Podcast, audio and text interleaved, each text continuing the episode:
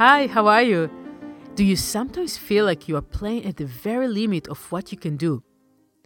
If you are faced with a difficult spot that is challenging you to the extreme of what's possible, you don't want to be performing that music on stage feeling like you have nothing at all in reserve.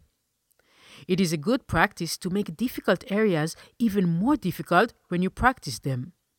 If the challenge is speed, set your practice goal tempo slightly faster than your ultimate performance tempo. If you are a pianist and you have a passage with a long succession of octaves, for example, add a few more octaves.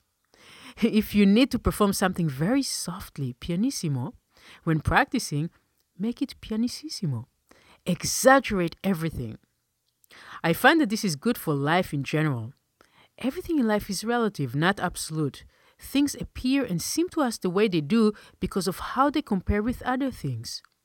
Difficulties follow the same rule. When compared with something even harder, they can be perceived as easier.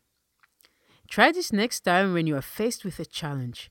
Make the challenge harder and then see how the original obstacle becomes a lot friendlier.